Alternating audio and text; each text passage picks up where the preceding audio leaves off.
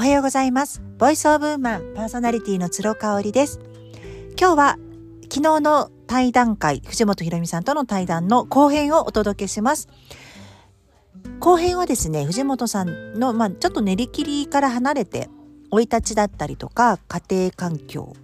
まあ、三姉妹というね、共通点が私とありまして、ひろみちゃんは三姉妹の末っ子でいらっしゃるんですけれども、それで今は、えっ、と、二人のお嬢さんの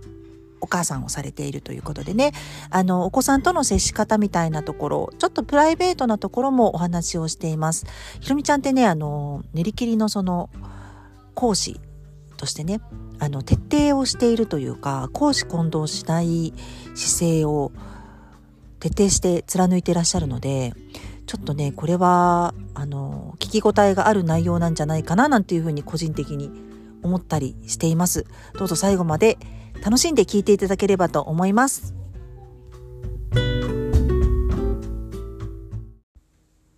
はい、では前編に続いて今日は後編をお届けします。練り切り講師の藤本ひろみさんです。今日はえっ、とひろみちゃんのまあ半生というか、今おいくつ？今41歳です。41歳、うん。でえっ、とうん高校1年生の娘ちゃんとはい。下が小学校6年生。6年生。の娘ちゃん2人いらっしゃって旦那さんといくつ離れてるんだっけ？と14歳違う14歳離れた旦那さんとの4人家族ですね。はい。あのーエキゾチックなお顔立ちをされてるんですけれどもあの聞くところによるとお父さんとお母さんがのご出身が種子島。種子島なんですよね。種子島自体には行ったことはある？ないんです。あじゃあもうご実家はないというかないですね。おじいちゃんおばあちゃんとかはいらっしゃらないという宮感じ崎ですね今は。あなるほどね。でえっとお生まれは関西。関東です。ああの関東ですか？埼玉で生まれました。そうなんですね。あのちょっとご自身の生い立ちというか、うんうん。三姉妹なんだよね。私と一緒なんですけれども、あそうです三姉妹の一番下はい。ということで、どんな幼少期でしたか？うん結構どんくさい子だったなって思うんですけど結構長女と次女は私にとっては器用な人たちだなっていうのがあってだから姉とかがやってることは自分に回ってくるみたいなのはすごい意識して生きてたような気がしてえ回ってくるっていうなんのかこれをしなきゃいけないんだっていう。今姉たちが経験してることっていうか習い事とか。習い事とか、うんうんうん。これが自分に来るっていうのをすごい楽しみに本当に小さい時はピアノ習えるんだとか思って楽しみにしてたけど実際やってみたらお姉ちゃんほどうまく弾けないとか。なんかやってみたらえ私ってできない子なんじゃないっていうのが結構あって幼少期は。はあ。結構じゃあコンプレックスというかその比較してしまって落ち込むみたいな？感じ。うん。なんで？みたいな。なんか不思議に思ってたというか、うん。なんでできないの？私っていう、うんうんうんなんでそんなすぐできないの？なんでお姉ちゃんたちできてるの？私できないの？みたいな。なんで？みたいな。なんか不思議にあの母親とかになんでっていう。聞いてしまう。なんで？なんですぐできる人とできない人いるの？みたいな、へえうん。今のひろみちゃんとはちょっと違うイメージがあるんですけど、うん。結構じゃあ幼少期はおとなしくってあっていう？おとなしかったと思います。へすごい。え小学校3年生ぐらいまですごいおとなしくって、うん。なんか幼稚園までは結構活発だったみたいなんですけど、うん。引っ越しをしたんですよ、神戸に。その時に若干のこの鉛が聞き取れなかったりとか。鉛って言ったらすごい怒られそうですけど神戸弁が「えななんかよして」とか言われても「いやどいて」って聞こえたりとか。うん。あの入れてっていう意味になったっていうことを後日知るっていう感じなんですけど、うん。直してお片付けてとかね。が分からなかったりとかしてちょっと引いちゃった自分もいてなんかうまく友達が作れなかった時代ですね3年間、あー。ちょっと今ではあんまり考えられないんですけど、はい。どこで変わったんだろえっと、それは。4年生の時に大阪に引っ越したんですけどもう3年生ぐらいまではこれは私じゃないっていう気持ちが結構あってう今のこの私は違うぞと。そう。出て、うんうんうん。自分は出てないみたいな感じはあってでもなんかこう、まあ、キャラ変みたいなのはちょっと難しくって同じ環境では。だから引っ越しと同時に私は強く出るんだって決めて。あそっからそっからですね。積極的にいろいろやるようになり、お友達もできてみたいな、ね。うんうん。面白いね、なんかじゃあ結構自分と向き合うみたいな時間が幼少期からあったのかしら？あったかもしれないですね。ちなみに将来その大人になった時の夢みたいなのはその時は何何だったんですか？いや全然なかったです。お嫁さんとかそういうのもなく？なく。あうんもう今を生きるのがうん精一杯みたいな。みたいな。で今ねあの、まあ、お年頃の娘ちゃんと、あの小学校高学年の娘ちゃん2人いらっしゃるんですけど、うんいつもなんかその仲が良くて、うん。まあ、まあもちろん反抗期っていうのはあ,、あると思うんだけれども、あの年頃の娘さんとすごくうまく付き合っていらっしゃるというか、信頼関係を築いてらっしゃるなってイメージが私はあるんですけど、ひろみちゃんがその子育てというかお子さんと接する時になんか気をつけてることとか逆にこれはやらないようにしてることとか、なんかポリシーみたいなのあります、うんまあやっぱりなんかちょっと、まあ、空気を読んでというか、うんなんかあんまり聞きすぎないとかうん。うん、なんかがあったんだろうなと思ってもその時はあんまり聞かないようにしたりとか、あー例えば落ち込んでるとしても、10あったとしたら10全部話させようとしないっていうところとか。そうですね。なんかまあなんかあったぐらい軽く聞くことはあるんですけどなんかあったんだろうなと思いながらもまあなんか明らかに泣いてたりとかしたら一応何かあったのとかって聞くんですけど泣いてないけどちょっと何かあったんかなぐらいの時にはちょちょっと引いてみとくっていうぐらいです。結構ねそれ私できないんですよ。あ。でもめちゃめちゃキレられるのね。うんうん。あの後で落ち着いたら話すからとか言われちゃうぐらいなんだけど、あそれをも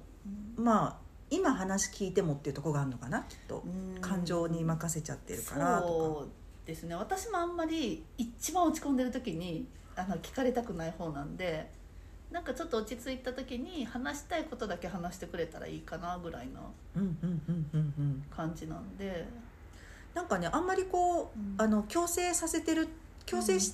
もうあなたのためを思ってみたいなのセリフはあんまり聞かないなと思っているんだけど、そういうことも気をつけてらっしゃいますか？そうですね。なんかもうあなたのためを持ってって言われるのってただの押し付けっていうか 押し付けがましいなっていうのがすごいあってだからあの判断するのは自分たちだけどこういうのもあるよとかはなんか一応こういうことで苦労したから大人として言っとくねとか言うんですけどただなんかそれでどう今を過ごすかは自分たちの勝手だから後で苦労してもそれは自分の決断だから覚えておいてねぐらいな感じであんまりこうした方がいいとか、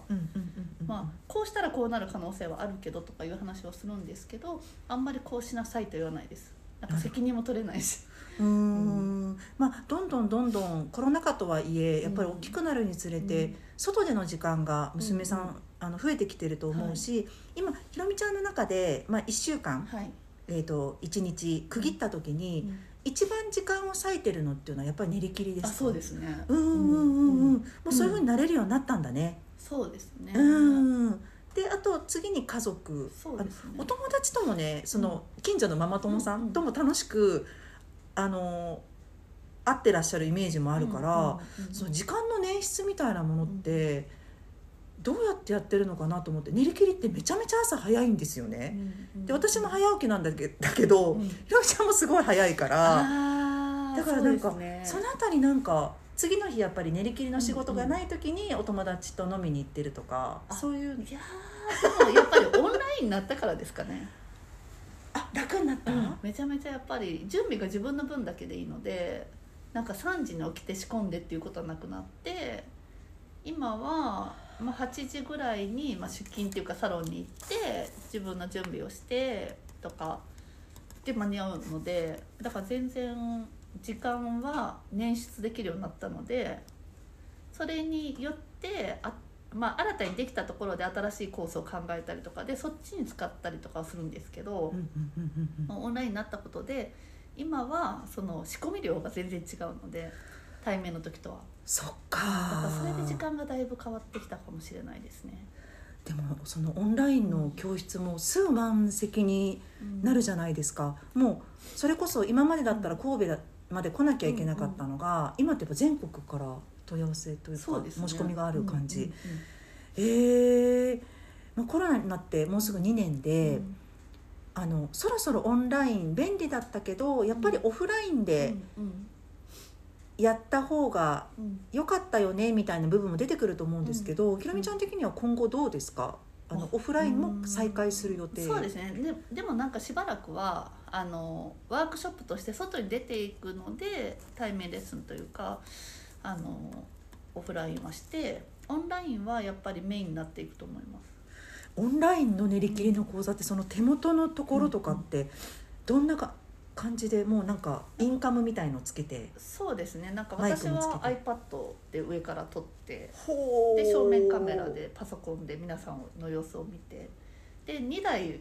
使ってるので、うん。皆さんにとっては多分対面より一人一人がしっかり手元を私の手元は見られていて、うん。で私も皆さんの手元一気に見てるので多分対面レッスンだったら見逃してるところが見逃さなくて済んでいるっていう感じなので逆に良かったのかもと思いながら。私あのワークショップをね、うん。うん本当にあの1日数12時間の受けただけなんですけど、うん。ひろみちゃんってあのあ先生こうなっちゃったんですってあたふたしてても、あ大丈夫ですっていもう言うじゃないですか、うんうん。あのやっぱり教室でもそんな感じですか？あそんな感じです。ああたふたしてても、軌道修正すぐできるようなうんうん。ことをオンラインでもやっぱりアドバイスできるそうですね。なんか取り返しつかない作品もたまにあるのでこれは一発勝負なんでっていう 最初に言ってだからでもちゃんと見といてくださいねみたいな。